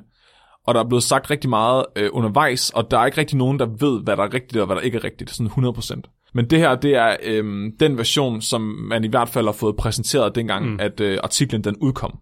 Mm-hmm. De her fangevogtere, de får så solbriller på og en uniform. De får også en rigtig politikølle, som de låner fra politiet. Oh. Solbrillerne, det er for, at, øh, de ikke kan få, altså, at fangerne ikke kan få øjenkontakt med dem, så det er ligesom for at give dem et lag af anonymitet. Nå. Ja. Og så bliver de lagt ind i det her, altså så bliver de alle sammen placeret i det her fængsel nede i kælderen. Og i det her fængsel, der skal fangerne så bo i nogle celler, og øh, fangevogterne, de bor egentlig meget godt. Mm-hmm. Og så får de bare at vide, at de skal holde øje med hinanden. Det er det. Okay. Og øh, Det, det, the original Big Brother. Ja, ja. Og øhm, det går egentlig meget godt den første dag. Der, øh, de, de, de, jeg tror lige, de skal lande og finde, til, altså finde sig til rette i de her roller. Men på anden dagen, der begynder det allerede at gå sideways. Er det rigtigt? Ja. Anden dagen? Ja. Så de har øh, mulighed for at straffe de her fanger på forskellige måder. Øh, de eneste, de har fået at vide, de her fangevogtere, de ikke må gøre, det er at gøre noget altså fysisk mod dem. Så ja, de, må ikke, ja. de må ikke være voldelige, men ellers er alt andet tilladt. Okay. Og de har også det her sted, de kalder hullet, som er sådan en isolationsfængsel, ja. de kan smide dem ind i. Der sker alt muligt undervejs, og der findes nogle rigtig gode dokumentarer, og der er faktisk også en film fra 2015, som illustrerer alt det her. Der er meget uenighed om, hvad der er præcis er sket, og hvad der ikke er sket, men basically bliver det bare mere og mere fucked up. Så det, det, det starter med, at øh, fangevogterne begynder at, øh, at ydmyge de her fanger og straffe dem på forskellige måder. Så det kan være sådan noget, tvinge dem til at gøre rent, tvinge dem til at tage armbøjninger. Der er nogen, der bliver smidt i hullet. Der kommer et fangeoprør ret tidligt i forløbet. What? Som faktisk bare følger til, at de der fangevogtere bare fuldstændig overmander dem, og så bagefter øh, straffer dem mega hårdt. Så især ham, der stod for det her fangeoprør, han blev smidt i hullet, og så bagefter blev andre kollektivt straffet på hans vegne. Oh. Ja. Og det er så slemt, at der er, der er faktisk en af fangerne, som får et, øh, en, en øh, nedsmeltning, altså sådan en psykisk sammenbrud, som er så slemt ja. efter kun nogle få dage, at han bliver sendt ud af eksperimentet. Hold da op. Der sker det, at de, altså fangevogterne på et tidspunkt afklæder faktisk de her fanger og ydmyger dem, altså og står og hunder deres kønsdel og så videre. ja. Wow. Det er virkelig sindssygt. Der er, så en, altså, der er en af fangerne, som begynder at sultestrække, øh, og simpelthen holder op med at spise. Det resulterer i, at de her fangevogter faktisk begynder at straffe de andre. Så de fratager dem deres tæpper og så videre, fordi at, at han ikke vil spise. Og det ender faktisk med, at de her fanger, de overhovedet ikke holder med ham, der laver oprør. De holder med fangevogterne. What? Så de får Stockholm-syndrom? Fuldstændig. What? Ja, og det, det går så galt, at på 6. dagen, der kommer der en ude... Altså, så ham med Zimbardo og hans hold, de sidder jo og holder øje med alt det her. Og Zimbardo, han, altså professoren, der står for det, Zimbardo, han fungerer også som værende fængselschefen. Så det er ham, de skal tale med, hvis der er nogle problemer omkring eksperimentet. Der kommer, altså, så sidder ham med Zimbardo og observerer, hvad der foregår fra nogle skjulte kameraer og tager noter, og der kommer så en øh, studerende ind, en kvindelig studerende, og hun ser det her, og hun er bare sådan, hvad fanden har I gang i? Stop lige med det samme. Altså, folk er jo fuldstændig ude af skide, og de, altså, de torturerer jo nærmest hinanden, ikke? Og så ham der Zimbardo, han kan slet ikke se det. What? Men han stopper så eksperimentet. Det er først altså efter rigtig lang tid efter, at det går op for ham, hvad der egentlig foregik, fordi han er selv blevet grebet så meget af den her rolle Nej. som fængselsbetjent, altså som fængselschef, at han bare lever sig ind i det. Nej, hvor er det vildt. Ja, det er sindssygt. Der er så, øh, no shit, kommet rigtig meget kritik af det her forsøg, og der er rigtig meget kontro- altså sådan kontroversielle ting omkring det. Så det, man ligesom konkluderede ud fra det her eksperiment, dengang i 70'erne, det var, at den her ondskab, som manifesterer sig i fængsler, eller for eksempel også i krig eller andre sammenhænge, ikke nødvendigvis kommer fra individerne selv, men er noget, der opstår som følge af den situation, de bliver sat i. Okay, ja. Så ligesom i Milgram-eksperimentet, så vil man så sige, at det er ikke fordi, at de mennesker, der giver stød, er onde. Det er fordi, de bliver sat i en situation, som gør dem onde. Ja. Så det er et potentiale, der faktisk findes i os alle. Mm-hmm. Ja. Og det synes jeg, altså det resonerer egentlig meget fint med mig. Altså det synes jeg sgu egentlig, det lyder meget fornuftigt. Fordi når du kigger på verdenshistorien, ikke alle de krige, vi har haft, og alle de frygtelige ting, der er blevet gjort, og stadig sker, så, altså, så må vi jo bare gå ud fra, at det bare hviler i alle mennesker. Ja, men der, men, men der skal du også samtidig huske, der er rigtig mange, der ikke kan lide den form for erkendelse også. At det, det er nemmere at have en boogeyman, altså en Ja, Burman, ja, ja. hvor man kan sige, ham der, han er bare råden til kernen. Mhm. Mm-hmm. Han er bare ond. Ligesom hvis Ted Bundy eller andre seriemordere eller lignende. Ja. De er bare rådne til kernen. Ja.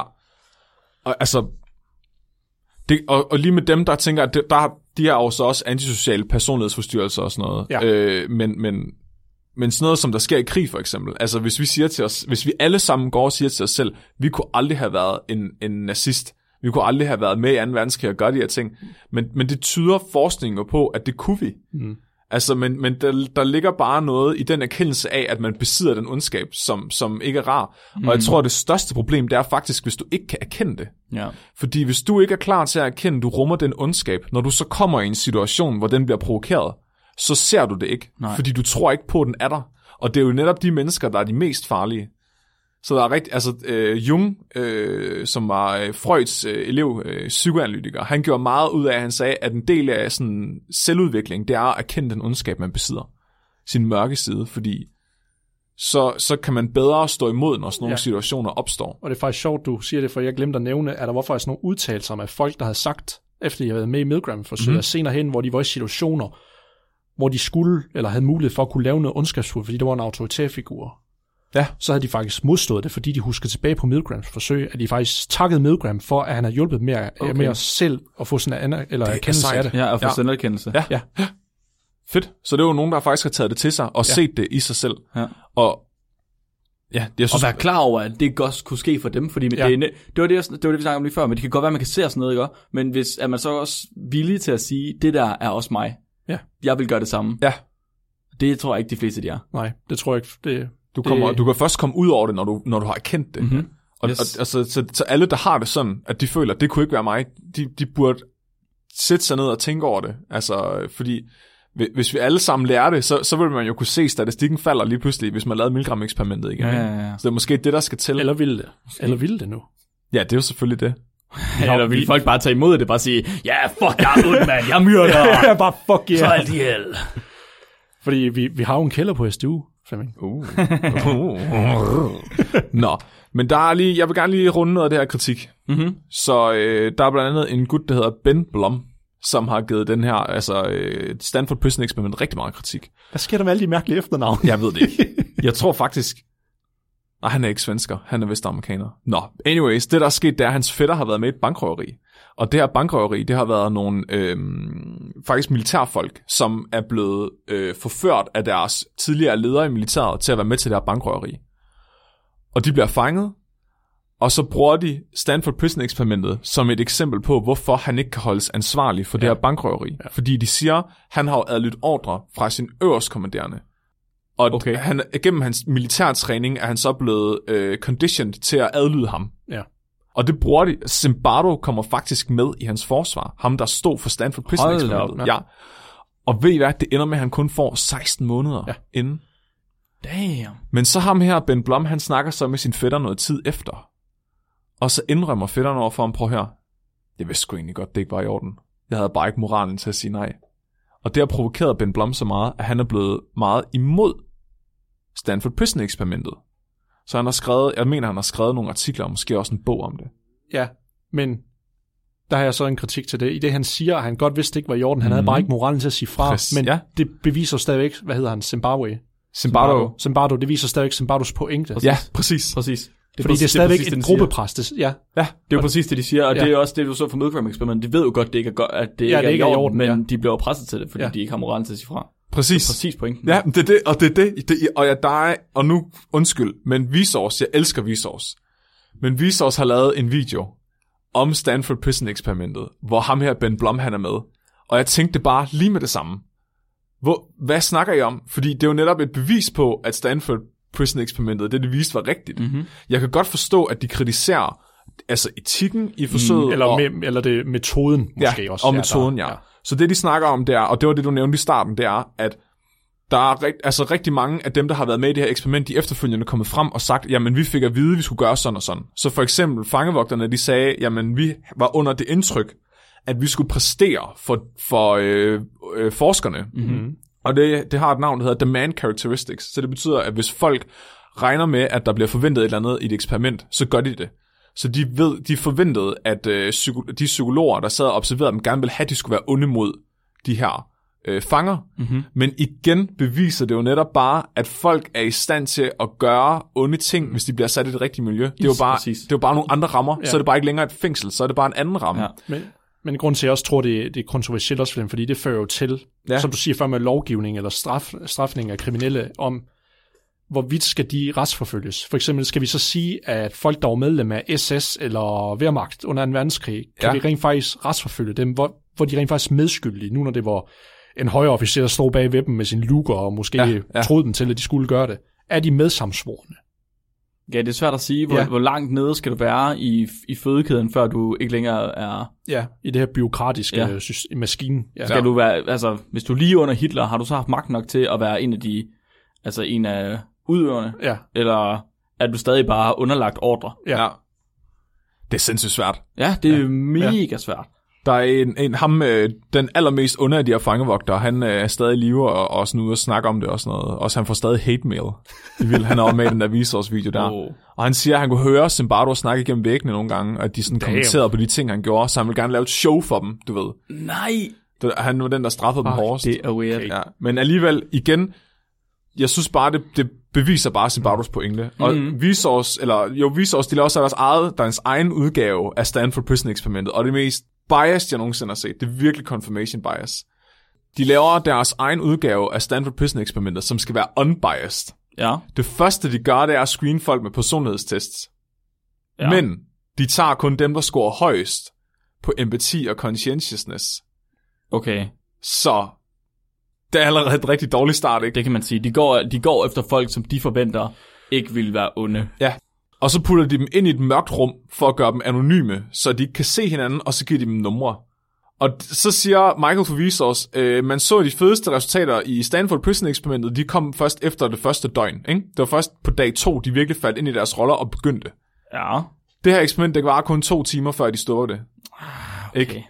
Og, og så får de mulighed, så skal de lave sådan et puslespil i mørket, og det skal de arbejde sammen om, og så får de at vide, at der er nogen inde i et rum ved siden af, det er lidt Milgram-agtigt, hvor de også laver et puslespil.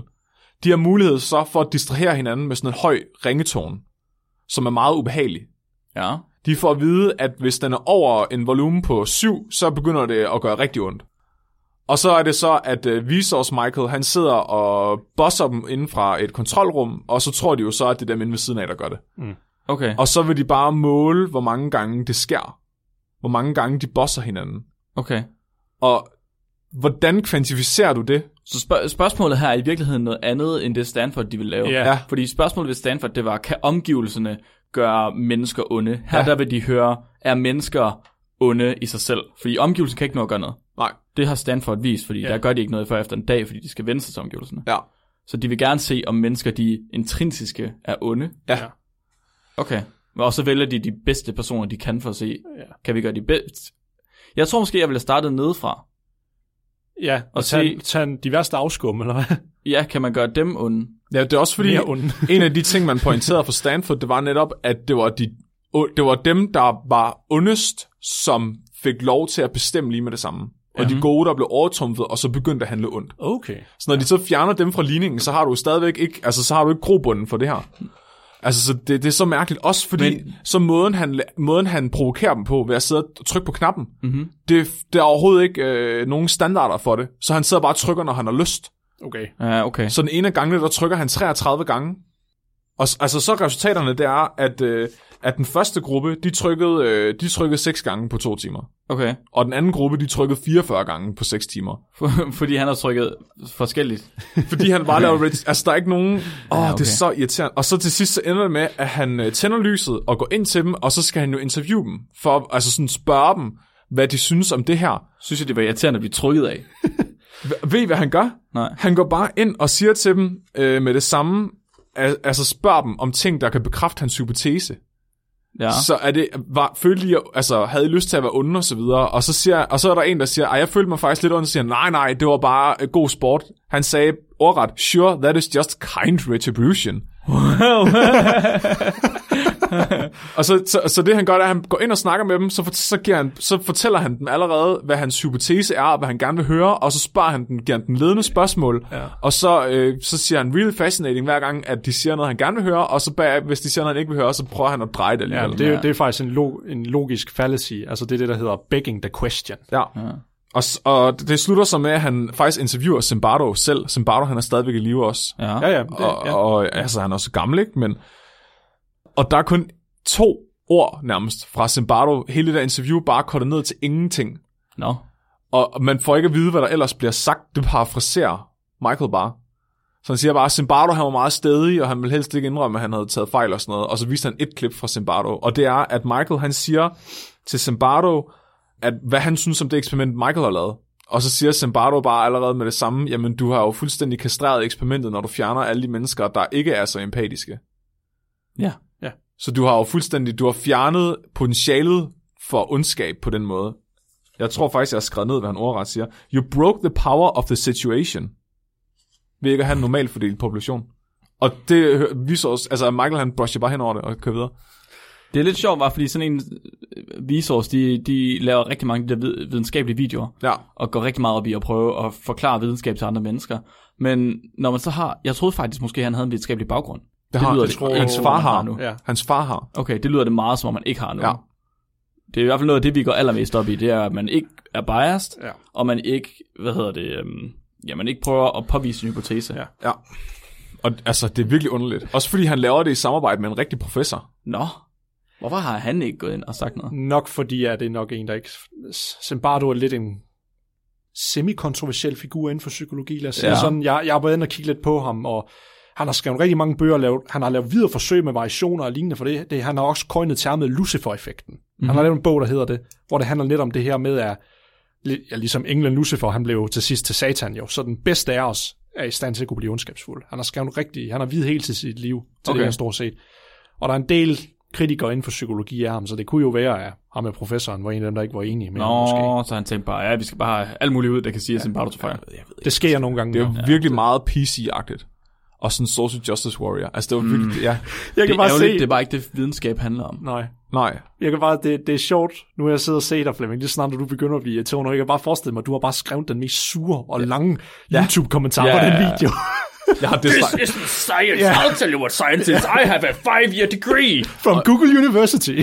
og, og, og, ja, og det var sjovt, ikke? Fordi, og, man, det var bare i forlængelse af, at, det vi snakker om den anden dag, at øh, man ved, man er for real, når man begynder at få sådan nogle kommentarer. Ja, det er rigtigt. Når man begynder at få haters, så er man for real. Ja, det er rigtigt. Det er rigtigt.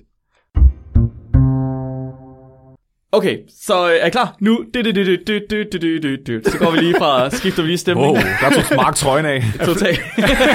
Fleming er, nej, Flemming er nu kategorina. du skifter lige stemning. Det går fra at være meget, meget ondt til, at nu bliver det lidt gladere. Også lidt ondt, men lidt gladere. Normalt så vil jeg sige, at ondskab det er en subjektiv holdning, der er baseret på samfundsnormer, og det er derfor, at krigsherrer, vi i dag ser som modbydelige, historisk set har kunne betragtes som helte. Men i dag er det ikke normal dag, gutter. I dag, der skal vi have en quiz, om de mest ondskabsfulde mennesker i verden. Så i dag, der Yes. vi lige, øh, tager vi lige den der hat væk og siger, at ondskab, det er noget, alle mennesker kan have. Nu er ondskab kun noget, som onde mennesker kan have. Okay. Der findes onde mennesker i verden. Sådan. Godt. Godt. Det, så kan vi sove godt i nat. Vi har lagt på plads. Jeg har fem spørgsmål til jer, gutter. Ja. Der er øh, fem spørgsmål. De handler alle sammen om onde ting, onde mennesker. Ja, vi snakker om menneskelig ondskab. Og i alle de tre spørgsmål, der kommer til at være, øh, fem spørgsmål, kommer der til at være tre svarmuligheder. Okay. Ja. I spiller mod hinanden. Jeg, øh, Uh. jeg holder score. Og Ja. så øh, spiller I selvfølgelig også bare med derhjemmefra. Så må vi se, hvor mange I får rigtigt. Er I klar til dagens første spørgsmål? Mhm. Og jeg, jeg har skrevet sådan en lille introduktion, altså jeg har virkelig, Ja, ja. jeg har virkelig gjort noget ud af det. Det er klart, at vi ofte forbinder politik med ondskab, grundlæggende fordi det kræver nogle lidt atypiske personligheder for at styre et land. Men hvilken ondskabsfuld politisk leder har slået flest mennesker ihjel igennem sit regime? Var det Adolf Hitler, Josef Stalin eller kejser Mao Zedong? Mao Zedong. Ja, det vil jeg, jeg vil også sige Mau. I ser begge to Mao? Ja. I er fuldstændig klar over det. Har I et bud på, hvor mange de har slået ihjel? Åh, oh, gud. Altså, skal vi starte med den første? Der ved vi, hvad er det, 6 millioner jøder er vi deroppe op omkring, og så også nogle andre igennem hele krigen. Og vi ved, Stalins, Stalins tal er sådan 10 gange det, eller sådan noget. Stalins er virkelig højt Er også. det det? Ja, sådan de indirekte under ham under hele kommunistisk regime. Stalins tal er rigtig højt også. Ja. Men, men Maos, eller er det Mao, Mao, Mao. Mao, det var på grund af, at jeg har jo snakket om det der Lysenko. Det der med, at de troede på det, øh, en form for evolution med deres afgrøder. Det førte til kæmpe stor sult gennem under ham, og det er en af de største folkedrab, der nogensinde er sted på grund af hele befolkningen sultede så lang tid. Ja. I er fandme gode, ja. Mao Zedong, det er rigtigt. Så Adolf Hitler, han har slået 18,5 millioner mennesker ihjel på Hold da 11 op. år. Josef Stalin, han slog øh, kun 7 millioner mennesker ihjel på 31 år. Var det, var det Mao, var det 44? Mao, det er 31 millioner mennesker på 30 år. Nå, okay. Så Mao, han har slået lige over en million mennesker ihjel om året. Så Hitler har faktisk slået flere mennesker ihjel om året, end Mao har. Fordi han slog 18,5 millioner mennesker ihjel på 11 år. 1,7 millioner mennesker om året. Wow, så Men det er jo Hitler var mere effektiv. Men, ja, men, men det er jo det, man skal huske. Det er jo, den ene det er en direkte effekt af krig, Ja. også fra Stalin af, men yes. så skal man også huske efterfølgende, fordi efterfølgende, Yes. der vil Stalins tal være meget, meget, Yes, meget og her der kigger vi også bare på deres regime, og det skal ja. Ja. lige siges, de her tal, jeg siger i løbet af i dag, det kommer fra øh, Wikipedia-lister, hvor ja. Ja. de har kigget på estimater. Mm. Så der er både lave estimater og høje estimater, og jeg tager så de der øh, øh, middelværdierne. Ja, Yes. Yes. det er der, jeg har det fra. Så øh, I må gå ind på Wikipedia og skille dem ud, hvis der. Det er Ja. ja. mig. Men ikke nok med det. Der, findes faktisk, der fandtes faktisk en endnu værre person end Mao Zedong. Nå, Der var Hong Chuhan, som var øh, en kinesisk revolutionær. Han var en leder i under Taipei, Taiping-rebellen mod Qing-dynastiet. Mm.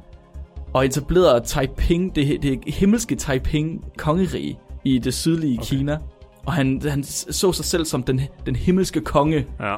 Og, så, og var, øh, han, That's- han sagde selv, at han var broder til Jesus Kristus. Selvfølgelig. Det er altid sådan, det starter. Han slog 31,5 millioner mennesker ihjel på 14 år. Det er 2,26 millioner mennesker hvad årstal? om året. Hvad årstal? Det har været uh, mellem 1850 og 1864. Og der var ikke engang, der var jo ikke så mange mennesker dengang. Altså, det de har er været ikke svære at finde. fuldstændig vanvittigt. Altså, var det To decideret... en kvart millioner mennesker om året. Altså, er det, er det sideeffekter af, hvad han gjorde, eller er det direkte altså genocide, vi snakker? Eller? Og vi, vi, øh, vi, øh, vi snakker om mennesker, der er... Nej, jeg tror, det er, det er mennesker, der var døde på grund af ham. Okay, ja. Ja. Jeg tror, det var sådan noget i den stil. Religion går ikke mennesker onde. Næste Det kommer vi spørgsmål. til. Kommer vi til. Don't, Er don't Så- get me started, Flemming. Don't Spørgsmål get me 1. started. Kaiser Mao Zedong, I havde den begge to rigtigt. Godt arbejde. Tak. Yes. Suck it, Flemming. Spørgsmål 2. Selvom skoleskyder ofte har klare, men ikke forklarende årsager bag deres handlinger, så er situationerne i sig selv noget af det tætteste, vi kommer på ondskab. Så hvilket amerikansk skoleskyderi havde flest dødsfald? Oh. Var det Sandy Hook skoleskyderiet? Var det Virginia, Virginia Tech? Eller var det University of Texas Tower? Okay, den jeg havde tænkt på, den var slet ikke af mulighederne. Jeg tror, det var Sandy Hook. Jeg, havde- jeg havde nemlig først tænkt på Columbine-shootingen. Jeg har ikke taget øh, de højeste med nødvendigvis. Okay, Så det kan I godt være, at der er nogen, der er endnu værre end dem, jeg Så- Ja. Columbine, var den så slem? Var det ikke bare, fordi jeg var en af de første? Ja, jeg tror faktisk, Columbine ligger Jamen under det, de det, her. jeg tror også, altså, nu, nu er det ikke bare for efter af Fleming, men jeg tror også Sandy Hook var også den første, der bare poppede ind i mit hoved. Ja. Jeg kan fortælle jer, at øh, Sandy Hook havde 28 dødsfald. Ja. University of Texas Tower havde 18 dødsfald. Ja. Virginia Tech havde 33 dødsfald. Nej! Jeg har aldrig hørt om Virginia Tech. øh. Det er jeg heller ikke. Skal vi lige tage, hvad det er? Ja. Så i Virginia Tech, der var der en 23-årig øh, studerende, han hed, og han var, han er, han er asiat, han hed Xiong Hui Cho. Og han slog så 32 studerende, øh, og- 32 studerende og øh, medarbejdere ihjel på Virginia Tech, og han skadede så 17 andre studerende og medarbejdere i to forskellige angreb, før han begik selvmord. Det er derfor, det går fra 32 til 33, fordi han selv døde af det. Okay. Ah. Det er teen kill, det er heller ikke. Ja, Friend og der fire. står, at øh, det her skoleskyderi, eller den her incident, er det tredje mest dødelige masseskyderi af en enkelt øh, hvad hedder det, mand, Ja. person Hold i det amerikanske historie. Det er altså vildt. Second Amendment, baby. Yes, det er fuldstændig vanvittigt. Guns don't kill people. People kill people. Okay, den fik I begge to forkert. Der står stadig 1-1. Ja. Vi går til tredje spørgsmål. Nu skal vi til religion, Flemming. Religion, det har været skyld i meget ondskab i verden. Direkte eller indirekte. Og terrorangreb er blevet et velkendt ord for de fleste almindelige mennesker. Mm-hmm. Takket være ekstremister har vi set angreb på uskyldige med meget høje dødstal. Hvor stor en procentdel af verdens dødsfald i 2017 skyldes terrorangreb? Var det 2%, 0,05% eller 0,0000001%? Og du mener alle dødsfald? Jeg mener, er alle dødsfald, Alle hele dødsfald, der 2017. er inden for, inden, inden for ekstremisme. Snak, skal det være religiøs ekstremist, eller også Øh, det er ideologisk? terrorangreb, terrorangreb bare. Okay, så det kan også Så være ideologisk, så det kan også være ideologisk. Ja. Ja. Den er lav. Den er meget, meget lav. Samlet set, fordi den største dræber af mennesker, det er en, en af dem, det er trafik. Sygdom og sådan noget. Sygdom, ja. Åh, oh, den er svær. Hvor mange mennesker? Altså, den, hvad var de to laveste? Det var 0,2 og... 0,05, og så var der øh, en milliondel af en procent. en million det del af en procent. Ja. Så en ud af en million dør... Det er også meget lavt. Det er virkelig lavt. En ud af en million. Ja, men... Hvor mange, Altså, om, dødsfald, nu tror snakker vi om året, Flemming. Vi snakker om året. hvor mange dødsfald tror jeg, der var i alt i 2017? Ved du Jeg, det? jeg, holder, jeg, holder på, jeg holder på den anden laveste. Det- 0,05 procent. Ja. ja. Hvad siger du, Flemming? Du holder på den laveste. Den Nej, anden laveste. Den har jeg også lyst til at tage. I kan bare tage det samme. Nej, det er så tager jeg den laveste. Tager du den laveste? Ja. Du tager en millionedel af procent. Ja. I 20, 2017, der var der i alt 56 millioner dødsfald.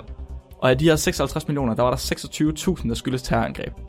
Det vil sige, at 0,05 procent af alle dødsfald, det var terrorangreb. Så det var Nikolaj. Ej, du, led, det er du har ledt mig for dag, men det var da ikke særlig mange dødsfald i forhold til, mange mennesker, der var på jorden. 66 millioner? Ja. Det skal jeg ikke kunne sige. Er det globalt? Ja, ja, ja. Nå. Det, er globalt. det højeste procentdel af dødsfald, der har skyldes terror siden 1990, det har været 0,08 procent. Det lyder ikke af meget, når man ser på det, men alligevel 0,08 procent. I forhold til, hvor meget det fylder i medierne. skyldes Jamen, ekstremister. det, ja, i forhold til, ja, det, man skulle huske, man skal huske at tage medierne med en gram salt nogle Ja, gange. ja, lige præcis. Men også stadig, det er jo det, er jo, det her, det er jo mennesker, der har slået uskyldige mennesker Ja. ihjel på grund af en idé, de har haft. Ja. Og det, og det er også derfor, fordi altså, meget research det tyder også på nu, at vi faktisk, på trods af, at vi hører, man synes, man hører mere og mere om de her forfærdelige ting i verden, mm-hmm. så lever vi faktisk i den mest fredsfulde tidsalder lige nu Ja. faktisk. Altså i forhold til, hvor meget vold, der i gennemsnit bliver lavet. Ja, så Og lidt krig. Så lidt krig, som vi Så er det faktisk den bedste tid, vi lever i lige nu i menneskehedens historie. Ja, ja. Er I klar til glemmer fjerde man. spørgsmål? Ja. Yes. Okay, så nu står der 2-1 til Nikolaj. I'm on a row. Fjerde spørgsmål. Hvor indirekte ondskab af politikere, der aldrig selv har haft mor i hænderne, måske ligefrem kan forstås, så er seriemordere et virkeligt eksempel på mennesker, der intet skyld føler ved døden af en anden person. Mm-hmm. Så hvilken af disse seriemordere har flest beviste lige Ah. på deres samvittighed? Var det, er det Ted Bundy, Jeffrey Dahmer eller The Zodiac Killer? Lidt overrasket over, at du tog Zodiac med. Han har taget ret mange. Jeg troede, du, havde taget, jeg troede, du ville tage et gen. Nej, nej. Jeg ved det ikke Ted Bundy, fordi Ted Bundy kan du ikke regne en skid med det, fordi han sagde et ekstremt højt tal i de der interviews, inden han, øh, inden han blev henrettet. Husk, vi siger beviste. Jamen, det er også det, jeg med nummer to? Hvem var det? Nummer to, det var Jeffrey Dahmer. Ja, Jeffrey Dahmer. Åh, oh, hvem var det nu, det var? Jeg siger, var, jeg siger øh, det må være Jeffrey Dahmer. Det var ham, der spiste sine, øh, sine ofre og havde dem i, øh, i fryseren og sådan noget. Åh, oh, Ja. gud. Det var, var det ikke også ham, der klædte sig ud som en klovn også nogle gange? Nå, det kan jeg ikke huske. Har han ikke været med i øh, den der serie?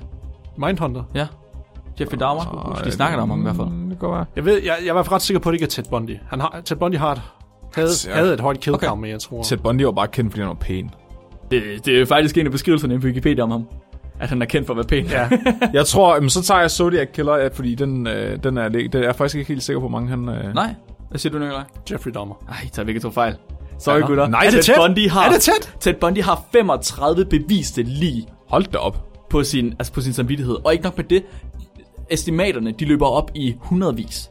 Altså, han er en af de vildeste seriemordere, Ja. der har været nogensinde. Jeg troede kun, han havde under 10 eller Nej, sådan nej, nej, nej, nej, han nej. er Altså, fuldstændig jeg, jeg crazy. vidste godt, det var op omkring de, de 30 og lignende, men ikke i for... No. Så der står 35 her, og så har de øh, tal bagved, som er sådan, øh, hvad man ellers regner med. Der står 36 plus. Så man har 36 andre lige, man har en idé om, kunne sættes til ham. Men der er folk, der estimerer helt op i 100 rigtige. Ja. Og til dem, der ikke lige er klar over det, så øh, Ted Bundy, der er, en, der er masser af film af ham også nu på Netflix. Han er- Ja, han med Zac han Efron. han. Zac Efron fra High sige, School Ja, Musical. jeg skulle også sige uh, Psycho, eller American Psycho, det er baseret på ham også. Altså, han er nok den mest Ja. kendte Ja, ja, ja, præcis. Til dem, der ikke kender ham, så var han en amerikansk seriemorder, som var kendt for karisma og sit gode udseende. Som øh, han, havde, han er officielt meldt sig skyldig i 30 mor, men han har også sagt, at han har slået mellem 35 og 36 ja. Ja. kvinder ihjel tidligere end det. Og nogle estimater de løber så op i 100 eller flere. Og han er meget kendt for at flygte fra fængslet to gange Ja. og har myrdet flere ofre på en dag. Nogle gange så har han kidnappet kvinder fra den samme lokation mellem timer imellem hinanden. What? Det er Jeffrey så Dahmer. uhyggeligt. Og det er Ja. også det, Edmund Kemper siger, ikke? Jo. Hvor nemt det er at være seriemorder. Ja, det er vanvittigt. Han mente, han, der er jo flere i omløb lige nu. Jeg sad og så en dokumentar, hvor mange man mener, der måske kører rundt lige nu i USA og gør det der. Ja, Altså, det er et ret uhyggeligt højt tal, og nogle af dem har været aktive siden 80'erne. det er så ulækkert. Men lige præcis i Ted, øh, eller ja, i Ted Bundys tilfælde, der er det, igen, der er jo de der 35 confirmed i hvert fald. Men mange af de der estimater, som han selv kom med, der er mange, de er sådan, du kan ikke rigtig stole på det, fordi han var kendt som en lystløgner, hvor der er mange, fordi mange af hans interview for eksempel, hvor han siger, hvorfor gjorde han det? Så varierer hans historie lige fra det ene til det andet, så siger mm. han, det var pornografi og og hjerter, og så det er meget svært at basere det på, at han måske har slået flere ihjel i hvert fald. Ja. For han kunne godt lide, han var ekstremt narcissistisk, han kunne godt lide at gøre sig selv, du ved, mere skræmmende han, han var også. Okay, der står stadig 2-1 til Nikolaj. Ja. Er I klar til sidste spørgsmål? Ja. Er Femmeren. det til? Hvis, det står, hvis det står lige, så, øh, så er I lige onde. Det går klar. over. Og så Nikolaj er mere ond end mig lige nu. Ja, han er mere onde, du er. Det kan jeg godt leve med. Er I klar? Jeg håber ikke, der kommer sådan en watchlist efter det her. Selvom mennesket som art er verdensmester i ondskab, så er det ikke alt ondt, der kan krediteres til os. Samtidig så er fysikken, geologien og biologien ganske enkelt bare imod os. Så hvilken af disse typer naturkatastrofer har været skyld i flest dødsfald? Er det sult? Er det tsunamier og oversvømmelser lagt sammen? Eller er det pandemier og epidemier? Altså, i hele verdenshistorien, He, så langt tilbage, som vi har skrevet det ned.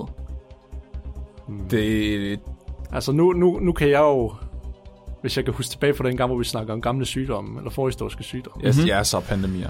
Epidemier. det kan du ikke bare sige, Jo. fordi jeg bringer det op. Jeg tager den. Men så- sult, den altså- er også god. Ja, jeg skulle til at sige sult, fordi geologiske eller, eller naturkatastrofer, det er jo sådan... De sker jo en gang imellem, når det endelig sker, jo, så er der mange, der dør, men over sådan en hel generation af mennesker, der er det jo ikke så mange alligevel. Jo. Altså, tag Pompeji, jo, det var da en hel by, men så var det kun en by, Mm. der døde jo. Det er så fedt med de der to mænd, der ligger og krammer hinanden i det der Ja. ja. vulkanske aske der. Og så Jeg, er der jeg, opdagelse. jeg har lyst til at sige pandemier, Ja, men jeg tror, jeg går med sult. du kommer med sult. Ja. Så Nikolaj siger sult, Flemming siger øh, pandemier, epidemier. Mm-hmm. Det er kun fordi, jeg ikke vil sige det samme som Flemming. Det er godt. Sult har slået i de 10 værste situationer, nogensinde har været. Der har sult til sammen slået cirka 120 millioner mennesker ihjel. Mhm. Tsunami og oversvømmelser, de 10 værste fra de to lagt sammen, giver omkring 3,5 millioner. Det er satme ikke meget. Nej. Pandemier og epidemier, de to lagt sammen, eller ikke de to lagt sammen, det er, det er en, de 10 værste af dem. 800 Ja. millioner mennesker, bare på de 10 værste situationer, der har været. Jeg skulle bare have gået med det. Jeg skulle- Fuldstændig vanvittigt. Tillykke. godt. 2-2. I er lige onde. Så øh, gutter, I er nu blevet under mennesker. Gå ud og brug jeres ondskab til gode gerninger. lav noget Milgram, lav noget Stanford. Det er en god ting. Eller et eller andet, jeg er faktisk ikke lidt glad. Må, må, må jeg sige en sidste ting til det her? Fordi jeg, jeg sad med det her, ikke? Og der er rigtig, rigtig mange naturkatastrofer derinde. Så jeg skulle lige se, fordi pandemier og epidemier er så voldsomme. Ja. Så hør lige her. Hvis man lægger sammen de 10 værste situationer af jordskæl, sult, meteornedslag, skovbrand, lavine, snestorm, oversvømmelser, hedebølger, tornadoer, tropiske orkaner, tsunami og vulkanudbrud, så er de ikke engang op og kilde pandemier og epidemier i under tæerne. Hvis vi lægger de, alle de der sammen, så er vi oppe på cirka 150 millioner dødsfald. Ha. Ja, det er ikke vanvittigt. Så moralen er, Ja, folk dør ikke af terrorisme. folk dør ikke af terrorisme. Folk de dør af infektionssygdomme. eller Og- gjorde. Stadigvæk. folk dør stadigvæk af infektionssygdomme. Vacciner, vacciner dine børn. Ja. Ja, vaccinere dine børn. Og brug, brug nogle penge på forskning. Hvordan kan du støtte forskere? Det kan du på Spreadshirt. Fordi mig og Mark, vi er forskere. Og vi forsker infektionssygdomme. Og hvis det er rigtigt. du gerne vil have, at folk ikke skal dø af, af infektionssygdomme, så skal du købe rigtigt. en spækbrættet t-shirt. Eller Det- lytte til os over på Dimo. Ja. Ja, ja, ja, og ikke bare lytte til os over på Dimo, så, så vær subscribet. Altså, kø, køb det for Ja. fan. Det bliver godt. Det vil vi gerne. Det kunne Og være nice. send nogle penge til os. Send nogle penge til os. Køb nogle penge til os. Sådan. Flem- Flemming han løber lige, han er travlt. Han skal ned og forske. Jeg kunne ikke... Tak. ja, så Flemming han skulle lige efterlade en uh, giftgas. Sådan der. han greb lige inden han gik. Han er så forfærdelig. Nå, men nu hvor Flemming han er gået, så kan vi rigtig sidde og hygge Nikolaj, Yes. yes. fordi vi har, vi har ikke travlt. Vi skal Nej. ikke nå noget. Faktisk, så har vi et lytterspørgsmål mm. til dig specifikt, Nikolaj. Okay. Ja, fra øh, Rune, Nå. vores rødhårede ven. Nå, nå, nå. Rune, han, øh, Rune, han har en lang forklaring her. Jeg ved ikke lige, hvad- hvorfor, øh, hvorfor den er så lang, men nu skal du i hvert fald nu skal du høre efter. Spids ørerne. Ja. Vær klar. Så øh, Rune, han siger, kokain er et rusmiddel og skulle efter sine give et boost af energi. Morfin er også et rusmiddel, men bruges ofte i bedøvelsessammenhæng. Når man er under fuld narkose, skråstrej bedøvelse, så sover man i gåsøjen, og man kan ikke mærke noget. Hvis man slet, slet ikke kan mærke noget igen, så kan man være død. Død er uundgåeligt. Ligesom det angreb på jorden, der vil ske af aliens, når, nu vi, når vi nu prøver ihærdigt på at kontakte dem. Hvilket land, skråstreg sked, sted, skråstreg kontinent ser I som main target for en alien invasion? det kom bare ud af nowhere fra en historie. Så Nikolaj, hvor forventer du, at øh, jorden vil blive invaderet af aliens? Altså, okay, der, der er forskellige måder at... Okay, jeg har forskellige svar til det spørgsmål, hvis det ikke Mhm. gør noget. Hvis vi skal gå med Hollywood-ideen, så er en eller anden grund, så kan rumvæsenet rigtig godt lide at finde, hvad hovedstad i USA eller lignende. Det er også det, Rune han skriver. Ja. USA er foretrukket i film. Men Ja. ja. vil det ikke være mere taktisk at angribe mindre lande? Uden noget Det kommer militær? an på, hvordan, altså, det kommer an på, hvordan de vil angribe, jo. Mm. Altså, hvis det er... Hvis du har en civilisation, der er så avanceret, at de hele tiden kan komme her, så må de have så avanceret våbenteknologi, at de ikke engang behøver at lande her. Mm-hmm. Ja. Og hvis de endelig vil angribe et sted, så vil de nok, kunne jeg forestille mig, en biologisk våben eller lignende. Vil nok være nemt, hvis de bare skulle klinse overfladen for mennesker. Man kan også sige, hvis det er en situation ligesom Hitchhiker's Guide to the Galaxy, hvor de bare lige skal lave en motorvej, og jorden er i vejen, Ja. så, så, så er det jo lidt lige meget. Så pulveriserer de Ja, så burde bare. du jorden. Ja, ja. Men det her går vi ud fra, at de måske gerne vil have ressourcer. Her, jeg, tror, jeg tror, at det vi går ud fra her, det er, at aliens de er cirka samme størrelse som os, Ja, og at øh, der er en anden form for mu- mulighed for kommunikation imellem os. ja. Altså, jeg vil så sige, så er det nok bare at starte det sted, hvor der er største koncentration. I hvert fald, okay, det sted angreb først. Hvis vi skal tænke strategisk, der hvor øh, vi muligvis har vores atomarsenaler, hvis det er, at vi kan gøre noget mod dem, så vil de nok gøre det. Mm. Jeg regner ikke med, at vi kan gøre noget mod dem. Det vil være som Bambi møder Godzilla. Ja. Så de er nok ligeglade, så vi nok tage det højeste population først, og så bare begynde derfra. Så nok over i Kina måske. Ah, okay. Jeg, jeg, jeg står sådan lidt og tænker på, hvad, måske tænker de ligesom vi gør. Så hvor- hvordan tænker vi, når vi skal ud og finde en ny planet? Vi tænker, vi skal finde et sted, hvor der er noget is, eller noget vand, eller et eller andet. Ja, så skal du nok finde et ubeboet sted, hvor du først kan etablere en base, jo. Ja, det er Hvor rigtigt. du skal have din mode of operation fra. Ja. Så de vil nok ja, sætte det et eller andet øde sted, eller noget, hvor de samtidig også kunne leve. Hvis vi går ud fra, at de både skal have vand, ligesom os, og Ja, ilt, og Det må være næsten være derfor, de er kommet, ellers så ville de jo have taget et andet sted. ja, ikke de så går vi mere, eller jeg tænker Independence Day, eller sådan noget, tænker Ja. ja. jeg, hvor de, vil, ja, hvor de er nogenlunde ligesom os, egentlig, i hvad de kræver biologisk. Jeg, jeg forventer, at øh, hvis rumvæsener kommer og invaderer, så øh, de vil ikke tage et land, de vil tage havet. Det tror jeg. Så du tænker, hvad hedder den? Battle Los Angeles. Fandme så. Ja, Fandme så. Vi har rumvæsener nede i vandet. Det er sådan der. okay. De er der allerede, faktisk. Det tror jeg. Rune, de er der allerede. Der er ikke noget at gøre. Du øh, red din familie, red din, red din, ja, hvad du nu kan. Løb. Tag til Mars. Farvel. Vi ses. Hvad, hvad tror du, hvis du kommer med et bud? Det er sgu svært. Altså, hvis det, hvis det var udelukkende for at udrydde os, som vi går ud fra, Ja. ikke? også? Ja, så tror jeg stadigvæk, så vil det være over i Asien højst sandsynligt. Og så Okay. okay. en base der og starte fra, Okay. og bare begynde at clean slaten ren, ligesom i War of the Worlds. Tror du, vi kunne lave alle de film, der er lavet, hvor aliens de invaderer USA, kan vi kopiere dem og lave dem igen i Japan og England? Øh, wow, England, Kina. Sagtens. Er det, er det ikke det, vi gør? Sagtens. Jeg tror Så fandme, den, der er den, mange penge i det. den eneste forskel bare er, at vi har brug for, at vi skal have sådan nogle store mecha, Ja. der kan kæmpe mod nogle store aliens. vi laver Godzilla igen. Alright, jamen, skal vi, skal vi ikke sige det, det til Rune? Jeg tror, de vil lande i havet. Nikolaj, han siger Asien et eller andet sted. Tusind tak, fordi I har lyttet med. Tak til dig, Nikolaj, Jo, tak. for at du er med, og for at du hjælper os. Det er mega, mega fedt. Vi er så glade for det. Det er seriøst måneds medarbejde, vi har til at stå her. Det er mega godt. Specielt tak til øh, Rune for at sende ugen spørgsmål ind. Det er et godt spørgsmål, Rune. Bliv ved med det. I andre, I må også godt sende spørgsmål ind. Alle sammen gør det. Fordi vi vil rigtig gerne svare på dem, og vi vil rigtig gerne have nogle flere spørgsmål, så vi kan gøre jer alle sammen mere kloge.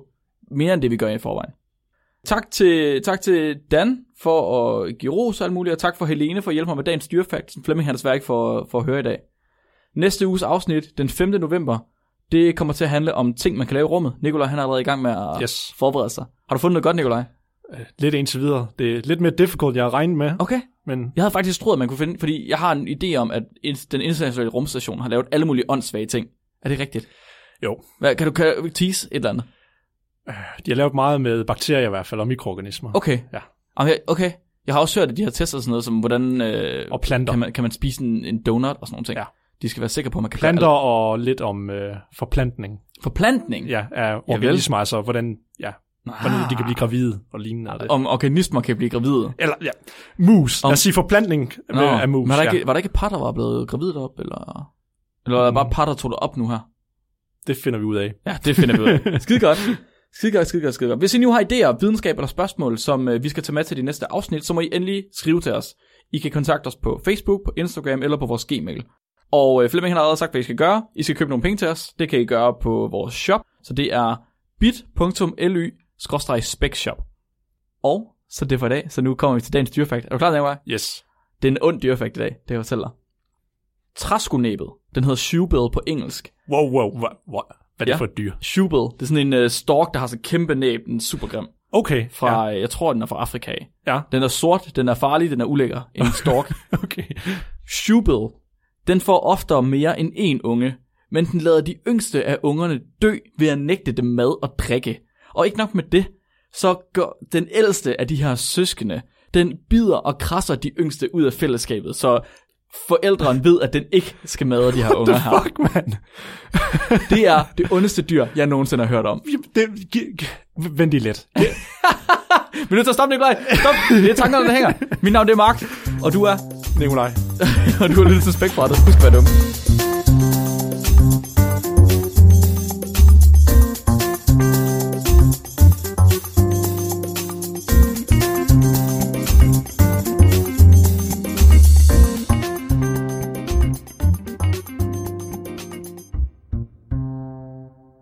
Men altså, jeg, øh, jeg hørte en podcast, der der Stuff You Should Know, og øh, der snakkede det også om det der med bugtalere.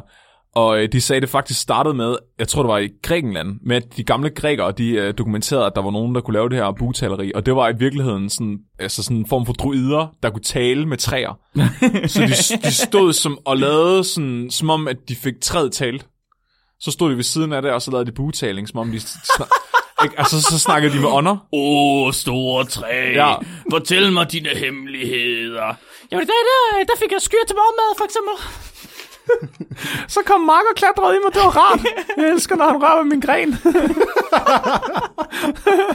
Det er ikke så sjovt, det vil at blive øh, efterår, fordi øh, så er det ligesom om, at jeg taber alle bladene. Jeg føler mig lidt nøgen. Oh. Jeg har at få sådan en bladtransplantation. Måske blive podet fra et æbletræ. Uha. Jeg blev helt tør i bakken.